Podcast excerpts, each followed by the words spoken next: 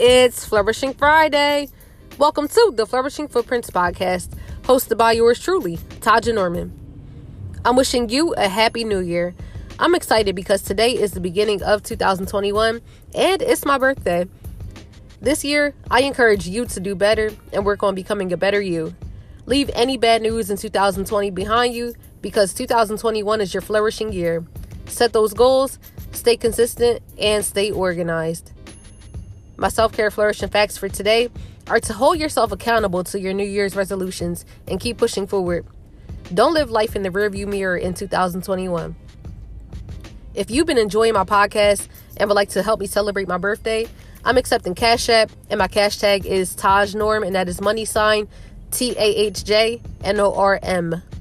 Thank you in advance and Happy New Year. You are worthy of vibrant living, growth, and eternal happiness. Thank you for tuning in with your host, Tahj Norman. I'm wishing you a flourishful Friday and stay encouraged.